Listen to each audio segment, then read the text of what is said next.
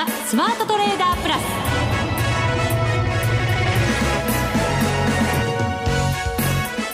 全国のリスナーの皆さんこんにちは。内田まさです。この時間はザ・スマートトレーダープラスをお送りしていきます。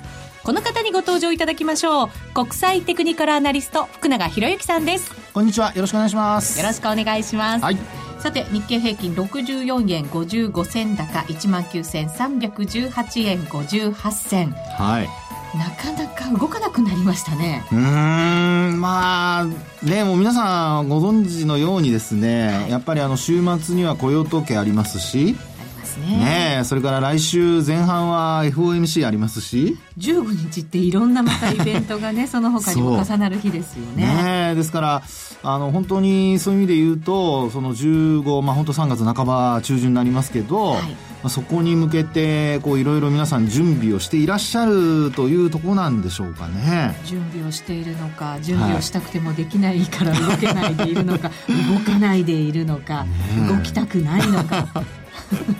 動きたくない人はいるでしょうね。でももし動けないっていう人はちょっとねどうどういう状況で動けないのかにもよりますけどあのもうがんじがらめになってて動けないっていう人はちょっと大変ですね。そこは気をつけた方がいいと思います。いろんな方に向けてアドバイスを、はい、幅広く頂戴できればと思います。そうですね。はい。幅広く、そして深くよろしくお願いいたします。30分でできるかな？頑張りましょう。頑張りましょう。はい。はい、さて、ここで、プレゼントのお知らせです。いきなり。はい。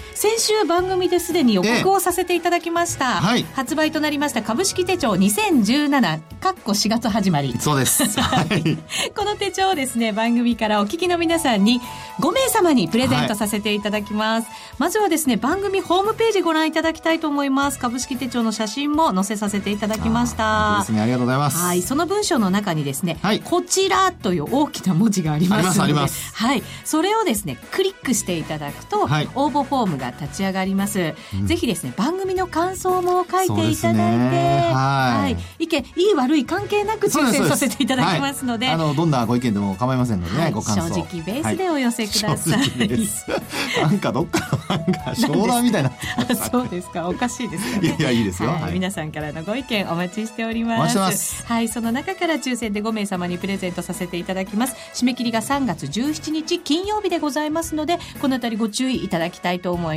ます、はい。さて番組では今週はですね後半には月1ゲストマネックス証券チーフストラテジストの広木隆さんにもご登場いただいて、お話たっぷり伺っていきますのでぜひ最後までお聞き逃さないようにご注意ください、はい、さあそれでは進めていきましょう。この番組を盛り上げていただくのはリスナーの皆様です。プラスになるトレーダーになるために必要なテクニック心構えなどを今日も身につけましょう。どうぞ最後まで番組にお付き合いくださいこの番組はマネックス証券の提供でお送りしますスマートトレーダー計画よーいドン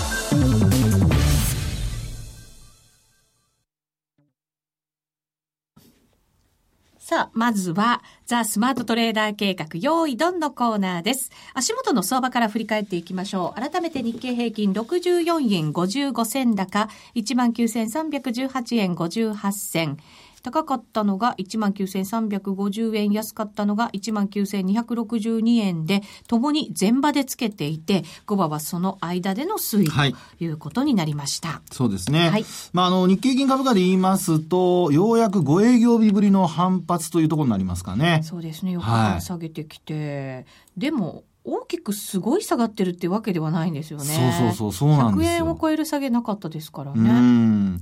もう本当にあの100円以内の値幅で、まああの、ちょこちょこ落ちてくるというね。はい。で、昨日は久しぶりに、あの、日銀による ETF 買いも入りました。はい。で、あの、ETF 買いの金額も実はちょっとだけ増額されてまして。うんはい。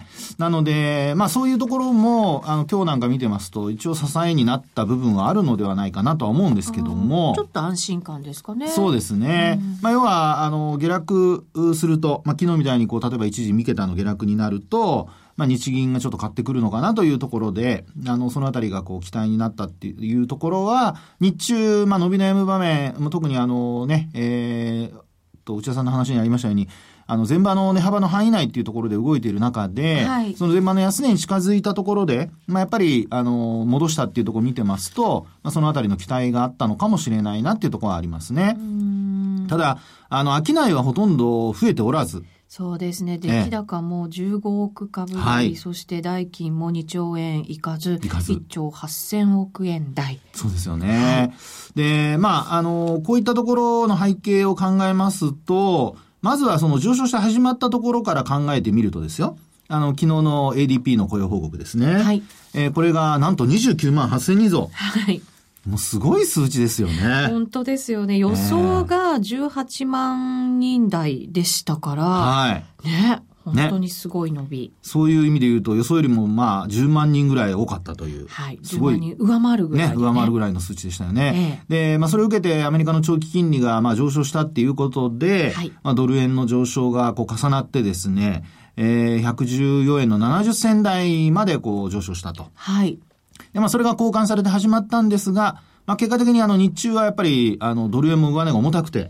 そうなんですよね。えー、なかなかこう上に行けずじわじわじわじわした方向っていう感じですよね。で、でまあもちろんそれもあるんですけど、やっぱりちょっと国内要因で考えるとですよ。はい。あの、まあ、これは個別、日経平均採用銘柄の個別のちょっと材料になりますが、ソフトバンク。ソフトバンク、はい。ね、それからあと、あの、東芝。うん。まあ、特に東芝は、もう少し、こう、損失が膨らむんじゃないかなんていう話が出たりだとか、はい。ね。それからあと、ソフトバンクの場合には、あの、子会社化しているスプリントの、うん、まあ、関連の会社の枠材料が出たりだとか、はい。まあ、ちょっとですね、あの、やっぱり、あの、これ、前からね、あの、いろいろお話はしてますが、日経平均採用銘柄で、悪い話が多い。多いですね。ねあの後昭和電工がまた増えましたからね。そうでした。ねちょっとまあ、あの、コーポレートガバナンスっていうところで言うと、まあどれだけそのね、自社だけじゃなくて、はい、あの関連会社のところまでですね、目を配っているのかどうか。まあ、その辺がやはり今回のその東芝も損失の拡大につながるのかどうかだとか、うん、まあそういうところにこう話が広がっていってますんで、はい、あの本当そういう意味では、あの、まあ日経平均が上がらないという嘆くだけじゃなくてですね、うん、そのやっぱり原因も、あの、やっぱあるのかなっていう感じですよね。そうですね。外国人投資家はもちろん日本人のね、投資家も、みんながやっぱりクリーンでね、そうです。しっかりこう安心して取引できるような、やっぱり市場ということがね、必要になってくるわけですよね。そうですよね。で、特にあの、指数ですからね、せっかく他のあの会社が頑張っても、はい、やっぱり一部足を引っ張られると、どうしてもやっぱり伸び悩みっていうことになってしまいますので、まあ、そのあたりがやはりポイントになってきていると。うん、で、あの、そうした中でやっぱり日経金株価、これね、これまでも何度もお話してますが、テクニカル的には、やはりあの、はい、えっ、と、2015年の6月の高値から、2016年の6月安値まで、もうひょっとしたら皆さん、あの、耳にタコができて 古いな。でき、できてるか。触る私も、私ですけど。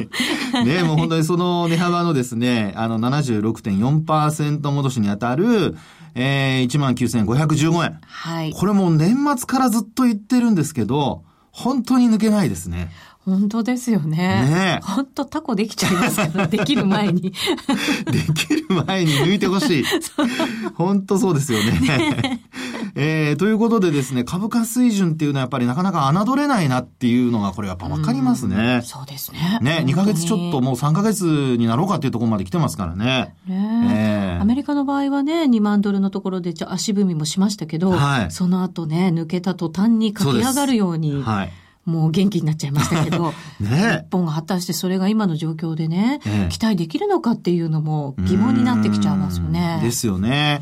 ですので、まあ、あの、業績そのものは、あの、基礎の水準まで戻してきているとはいえですね、はい、まあ、やはりあの、今期の着地、それからあと来期のその予想、まあ、こういったところに、まあ、もう3月下旬、中旬の先ほどのイベントが通過すると、イベントを通過すると、まあそういった業績の方向にまた目が向いてくるということになるかとは思うんですけどね。はい。で、まあ、あとは、あの、基本的にちょっと明日のポイントで言いますと、はい、明日は金曜日で、あの、まあ、3月というか月の第2週目に当たりますよね。SQ。そうです。はい、SQ ですよね。はい。で、実はあの、先ほど出た株式手帳に、はい、今回から S q 値各欄がちゃんとできておりまして。それが大きなポイントでしたよね。そうです。はい。なのでですね、あの、まあ、あの、抽選当たるまで待てないっていう方 ちょっと書店に走っていただいて。はい。まずはね、お買い求めいただいて。あの、自分でエクセルで作ってもいいんですよ。もちろんそうですね。そうそうそうそう。そうなんですけどね。手帳？売らなきゃ。いやいやいやまあ、売れると嬉しいんですけどね。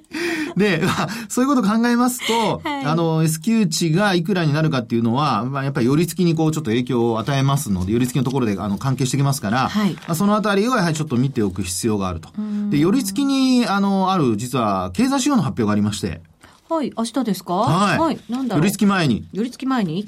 実はあの、1、3月期の法人企業景気予測調査っていうのがあるんですね。はい。で、これは、あの、よく皆さん聞あの聞かれているのは、ちょっと前に発表されたのは法人、えー、法人企業統計かな、っていうのがあるんですけど、これは結果を教えてくれるもので、で、今度、景気予測調査っていうのがあるんですね。うん、で、これは1、3月期のものが、あの、取引開始前に発表されるんですよ。はい。で、これがですね、あの、実はこれ3ヶ月ごとに、まあ、日銀の単価みたいな形でこう行われてるんですけど、結果が実は今回の1、3月期の予想っていうのが12月発表されたものですね。うん、はい。で、調査時点はトランプ大統領が誕生した後に調査されたものなんですが、はい。その直後だったもんですから、トランプ大統領の政策が読めないということで、実はこの1、3月期の、あの、予測ですよ、見通しね。これ、12月に発表されたもので、調査は1月に行われて、あ、11月に行われてるんですけど、はい、はい。で、11月に行われて、12月に発表されたものの、1、3月期の見通しというのが、うん、実はこれ大企業だとか、あと非製造業だとかですね、これ実はマイナスになってたりするんですね。まあ、そりゃ慎重になりますよね。ね。で、大企業がマイナスで、ごめんなさい、あの、非製造業はこれあの、プラスマイナスゼロだったかと思うんですけど、はい、ですから、トランプ政策が見えないということで、1、3月期、こマイナスの予想、うん、それからあと、あの、10、12月期の見通しも、実はちょっと前回の調査、まあその前っていうと9月になりますけど、はい、9月に発表されたものよりも、あの、実はちょっと悪いんですよ。ああ、そうなんですね。ね。なので、あの、ちょうど円高になってた時っていうところもあるかとは思うんですけど、あの、実際に、えー、まあ発表があ行われて、それが、まあファンダメンタルズ的にですよ、今お話したように、時系列でちゃんと出てますから、皆さんその、ホームページで検索してもらえると出ると思うんですけど、えー、前回の数値仮に下回るようなことになったり、悪化するようなことになると、うんやっぱり株価的にはちょっとやっぱり業績に対する不安要素っていうのは出てくる可能性があるんですね。ねで、まあ、あの、マイナスの予想からさらにマイナス幅が広がるっていうのは、今のこの景況感からすると、ちょっと考えにくいことではあるんですけど、はい、企業側がどんな風に出してくるのか。で、特にあの、数が多いんですね、今回のやつも。ああ、そうなんですね。サンプル数が多いんですよ。企業の数が。なので、あの、そういう意味では、まあ、大企業、それから中小企業、ね、えー、そういったものの、あのー、まあ、結果が出てくるような形になってますので、はい、そのあたりをですね、えー、ちょっとまあ、あのー、ヘッドラインなんかで出てきたときに、上回るか上回らないか。で、SQ は大体その、まあ、ある程度、前日からこの売り買いがどのぐらい出るかなんていう予測が出たりするじゃないですか。はい。ね。なので、こう変わらない可能性はあるんですね。その結果がどうであれ。ただその後、寄り付きの後に、えー、S q 値がこう、ある程度こう固まり始めたところから値動き始まる可能性があるので、はい。ね。ですので、あの、やっぱりその法人企業景気予測調査の、えー、結果というのはですね、一応、あの、参考までにでもですね、えー、見ておいた方がいいのかなというふうには思いますけどね。はい。S q 値をすぐに上回っていけるか。そうです、そうです、そうです。逆に上回れず、はい、下で推移してしまうのか。そうなんですそういうところもね。えー、まあ、来週にイベントね、備えてますから、はい、控えてますから、えー、からなかなかね、やっぱりどんどん強気でっていうわけにはいかないのかもしれませんけど。うん。ねただまあ、あのー、一応その安心感につながりますよね、良ければ。そうですね。ね。で、あと、雇用統計だとか、それからとその後の、あの、FOMC でも、あの、イエネンさんが景気に対する強気の見方を示すとか、はい、まあそういう状況になって、アメリカの長期金利がまあさらに上昇するなんてことになればですね。為替も動きますしね。そうそう。いいこと言いますね。さすが。その通りです。はい。で、そういうふうになってくると、まあ、あの、株買ってる人にとってはこれはちょっとね、あの、追い風が吹いてくると。はい一方で、ショートしてる人はちょっと買い戻さないといけないという、うん、まあそういう状況にはなりますけども、はい、まあそのあたりをちょっと、まあ、あ明日以降はですね、えー、特にあの、寄り付きの前後のところ、そうですね。えー、見ていただくといいのかな。それがまた結果的に日本株の中長期のその反応にもちょっとつながっていくと思いますのでね、はい、ぜひご覧いただきたいと思いますね。はい、わかりました。はい、以上、スマートトレーダー計画、用意ドンでした。日本株投資をお楽しみの皆様。今、新大統領が誕生し、注目のアメリカへ投資してみませんか？米国株に興味はあるけど、英語だし、知らない企業も多いし、なんだか難しそうだなと思っている方。実はそうではありません。米国株は1株から購入可能。株価は100ドル以下の銘柄が多く、1万円もあれば、あなたもアメリカ企業の株主に。少額から投資でき、始めやすいのが米国株の特徴なんです。多くの企業では配当は3ヶ月ごとに支払われ、配当金をもらえる楽しみがたくさん。最近は日本でもサービス展開しているアメリカ企業が増えており、日本人にも身近になったことで、米国株投資を始める方が増えています。マネックス証券の米国株取引サービスはお得がたくさん。手数料は業界最安水準。特定口座にも対応。取扱銘柄数はオンライン業界最多の3000銘柄超。さらにさらに、米国株を初めてお取引されるお客様には、最初の20日間限定で、取引手数料を最大3万円までキャッシュバック。米国株なら、マネックス証券。今すぐ、マネックス証券、米国株で検索。当社が扱う商品などには、価格変動などにより元本損失、元本超過損が生じる恐れがあります。投資にあたっては、契約締結前交付書面などを必ずお読みください。マネックス証券株式会社、金融商品取引業者、関東財務局長金賞第165号。ザ・スマートトレーダープラス。今週のハイライト。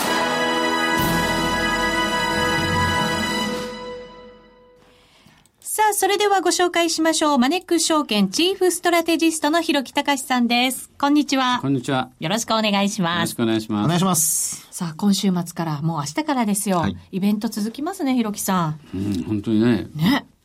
イベント続きますよね。もうなんといっても来週の15、それを受けた16あたりがね、はい、山場ですかね。そうですね。今、今ここでね、ズバリ予想せよというのも、はい、なんか。でもね、してほしいなって思ってるんですけど。なるほど。はい。せっかくですから、イベント前にね。うん。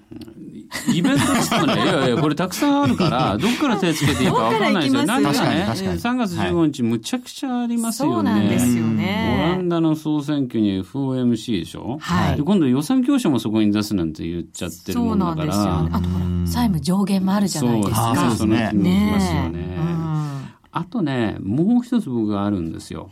これはね、あの、ドル円、それからそのドル円がね、ピークつけたのいつかっていうと、うん、去年の12月の15日なんですよ、はい、で。その12月15日にアメリカの長期金利もやっぱりピークつけてるんですよ。うん、だから特にそのアメリカの金利と為替の連動性って、まあよく言われますけども、両方とも、まあいわゆるトランプラリーでバーッと跳ね上がって、、まあ、そこから約1か月ぐらい突っ走ったわけですね。はい、1か月突っ走って12月の15日にアメリカの長期金利10年債利回りもピーク2.6ワンタッチしてで止まって、うん、で為替も118円ぐらいまでいったんでしたっけ？そうですね。そこでピークつけて、はい、そこから今度はやりすぎちゃったトランプラリーの巻き戻しっていうことでですね、ずっと年初からあの来てるわけだけれども。ちょっともたもたした感じが。3月15日でそこから3か月経つわけですよ。はい、で、相場の世界では小回り3か月って言って、3か月やると一旦その、それまでのトレンドとかがね、まあ変わる。いわゆる潮目が変わる時期だというので、小回り3か月っていう。小回り3か月。ちょうどその。小回り3年とか言いますね。私今ね、大回りいくいくつかなって言いたかったんですよ、ここまで出てそうそう、大回りが3年なの。小回り3ヶ月なんですよ。そうすると、まあ、今回そのドル円がずっともたもたしてるその背景には、アメリカの金利がね、やっぱり全然上がらないっていうのが一つあって、うんはい、ただそれの流れもですね、ようやくこの3ヶ月間経つとですね、いよいよもう一回仕切り直しかなと、そんな機運が出てきてる。昨日もね、結構上がったじゃないですか。終値だと、金利2.560。でしょ、ね、一応2.58いくつまでいったんですよ。はい、この2.6%、前回の高値っていうのは実は重要でして、うん、あの、債券王、ボンドキングって言われた、あのビル・グロスさんっていう人がね、はいあのアメリカの長期金利が2.6超えていったらですねもうそれから長期ベアマーケット長期の弱気相場もう債券は終わったと。いうふうに見ていい水準が2.6だって言ってるんですでまさにその2.6ワンタッチしてそこで止まって跳ね返されちゃってっていうのがずっとアメリカの、ね、金利のマーケットなんで、はい、ここから3か月間調整してそれが3月15日の FOMC でこんなね早く利上げに踏み切る、まあ、利上げ踏み切ることはもうマーケット織り込み済みなんだけども、うん、問題はそこから先のまあああと何回っていう利上げの回数だとかペースだとかねそういったところに今焦点を移ってますけどももしもそれで変更があるということになってくるとですね。またアメリカの金利も上がってその2.6の壁を抜けてくる。そうなるとさすがに為替ももうもたもたしてらんなくて今度はドル円の方の節目115円というのはすごい意識されてますよね。今ねずっと抑えられてますからね、うん、それ抜けちゃったらやっぱりそっちもまた走り出すんじゃないかなと思いますけどね、うん、去年の年末ぐらいつけた高値こっちも取ってくる感じのイメージができるかもしれませんね、そうですね。だから今度の雇用統計は昨日の ADP でまあ、まず大丈夫だと。すごい数字でしたこれ、ね。いうことなので、FOMC 前の懸念がですね、これでなくなったっていうのが、はい、まあ、昨日のリアクションだと思った、思うんですけども。イエレンさんもあれでしたもんね、雇用とインフレでしたっけ？この数字が、はい、まあ、いいものが出れば、利上げはするよねっていう、なんかね、前向きな動きでしたもんね。そうですね。ですから、まあ、FOMC の利上げはほぼ決まり。問題は、今度のその、3、6、9、12ごとに示されるドットチャートをですね、はい、あの、FRB メンバーがですね今後の政策金利の先行きをどう見てるか。それによって利上げのペースがどうなるか、っていうのが分かってきますから。これ3月だけじゃなくて6月9月12月に関しても結構上がってきてるわけですよねもうね。確率上がってますからね、うん、だからこれ、まあ、要は前回12月に示されたのでマーケットのサプライズはあの今年3回。っていうわけだったでしょ、はい、そうするとこれ3月で1回潰しちゃうと、はい、じゃあ残り2回のままなのかあるいは変更があるのかっていうことでこれまた全然違ってきますからね。っていうまああのサプライズにちょっとアメリカの方は期待するということでしょう。はい、それからその前になるのがオランダのあの総選挙ね。選挙、はい。ねここがどうなるかですよね、ね、ヨーロッパね、今年ずっと選挙続きますけど、その本当にね、皮切りというか、ね、そういう存在ですからね。そうですね。オランダのトランプって言われてますからね。そうなんですね。えー、えーどうなっちゃうんだろう。まあ、国民が選ぶことですから、ね、あ、そうですよね。私が心配してもね、ここで。そうなんです。だから、ね、サプライズになるかもしれない。第一党取るかもしれないんだけど、結局ね、オランダっていう国は、その、小さなあの政党がですね結構乱立してるんで、どっかと連立しない限りは政権取れないんですよ。単独じゃ無理なんですね。だからどういう連立の組み方になるかですね。仮にその極右政党が第一党を取ったとしてもですね。まあ、その辺のところもあるので、まあ、すぐにですねじゃあオランダが EU 離脱の国民選挙を実施するとかねいう運びにはまあならない。すぐにそこまで直結しないので、はい、あのまあ、マーケットは確かにあの驚くだろうけれどだだいぶ刷り込みもできてるんで。まあ、どういう反応になるかただ逆に今回そういうビッグイベントが重なってる分、はい、ラッキーかなという気がしますけどね。ラッキーなん要は一つの判断材料だけで大きく極端に触れないじゃないですか。えー、例えばリスクオフだ。オランダの総選挙の結果リスクオフだっつって思いっきりじゃあ円買ったりして円買いに、円高に触れたとするじゃないですか。でもその後 FOMC でサプライズなんつって またぐわっと買い戻される可能性があるから、どっちにリスク分散みたいな感じになってますね。ね、わかんないですよね。ね確かに、だから、だからこそなんか読みづらくて、なんか今動けない状態なのかななんて思ったりもするんですけど。そうですね。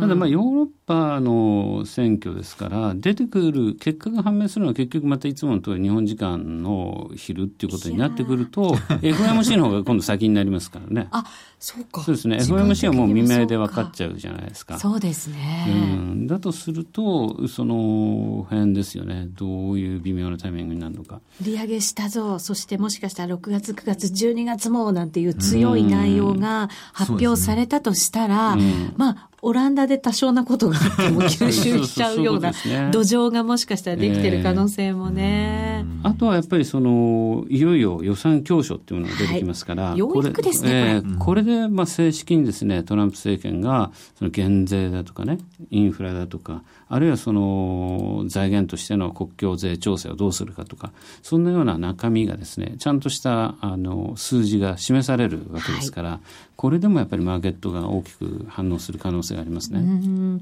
今回だからその出てきたものの内容でもちろん反応するんでしょうけれど、今後なんか変なことでサプライズで驚かされるなんていうことは少なくなるかもしれませんね。こういう具体的なものがしっかり出てくれば。ね、具体的なものが出てくれば、あとはもう議会での審議っていうことになってきますから、はい、あのだんだん、えー、不透明要因が減ってくると思うんですよね。うんそうするとちょっとなんとなく穏やかというか、はいうん、まあ足腰しっかりした相場が、まあ、上か下か分かりませんよ、ええ、でもなんとなくそういう感じになってくるのかなっていうイメージはありますけどね。ね為替がちょっとね、円安でも触れてくると、日本株にとっては今日みたいなね、ちょっと追い風になるんですけど、でもアメリカ株どうでしょうかね、ニューヨークダウね。そうなんですよ。これ、利上げどんどんやるよってなったら、やっぱりアメリカ株にはマイナスになりますよね。さすがにね、うん、理屈の上からでもやっぱり利上げっていうのは株の重しにもなりますから、企業業績の足を引っ張ることにもなりますし、ちょっとね、アメリカ株、ここまでずっと高値を取ってきてるだけにですね、うん、アメリカの利上げペースの加速っていうのはあちょっと心配なところではありますけどね。ですね。マーケットと一応対話はしながら発表はしてくるとは思うんですけどね。ねそうなるとね、ドットチャートでさっきひろきさんおっしゃいましたけど、やっぱりそのあたりあんまり強気にも出せないのかなっていう。なんかちょっとまあ、これはあの単なる勘繰りですけどね。はい、確かにそうですね。ねそうなんですよね。慎重に慎重にっていう姿勢は多分これからも崩せないのかもしれませんけどね。ねまあでも、その来週にはその姿勢もはっきり分かるだけに、マーケットとしてはちょっとすっきり感はね、ね出てくるかもしれませんね。出てほしいですね、本当ね。ね。うん。本当にその、まあ、さっきから言ってるけど、このタイミング、前回、為替ドル円もそれから金利も3か月前にピーク打って、はい、えー、そろそろ潮目が変わるタイミングになってきててあのドル円のチャートなんかもね一目均衡表のこう雲がちょうどねじれかかってるし薄くなってるので上に一番抜けるには絶好のタイミングだしだからアメリカの10年の金利も2.6っていうねまた水準に接近してるので、はい、ここを今度は明確に抜けていくかどうか、うん、それに FOMC と予算強所っていうものがダブルでね大きな材料っていうのが来週出てきますから。非常にまあ注目でありますね。そうですね。潮目が変わるって言っても本当にいい方に変わるのか悪い方に変わるのかいろいろね 変わり方もありますけどね。ねやっぱり抜けきれないでもう一回下行くってね、金利も為替もっていうのはあるので、そうですね、まあそれには十分注意したいとは思いますけどね。まあでも今日のひろきさんの話を聞いてると、なんとなく強い方にね、はい、そうですね。期待したいなっていうところではありますよね。えー、はい。マネックス証券チーフストラテジストのひろきたかしさんにお話いただきました。ありがとうございました。失礼しました。ありがとうございました。来月もお待ちしております。お願いします。さて、そろそろ番組もお別れの時間が近づいてきました。あのーはいポジションね持ったままっていう方もいらっしゃると思うんですよね、はい、だからやっぱり最新のね注意しながら、っていうことになりそうですね。なりますね、うん、それからあとさっき S q って話しましたけどこれ逆剤になりますからね、はい、配当値分の。そうですね、なのでそのあたりもちょっと注意をしていただきたいなと思いますけどね。はい。そろそろお別れのお時間です。ここまでのお相手は福永博之と内田まさでお送りしました。それでは皆さんまた来週。この番組はマネックス証券の提供でお送りしました。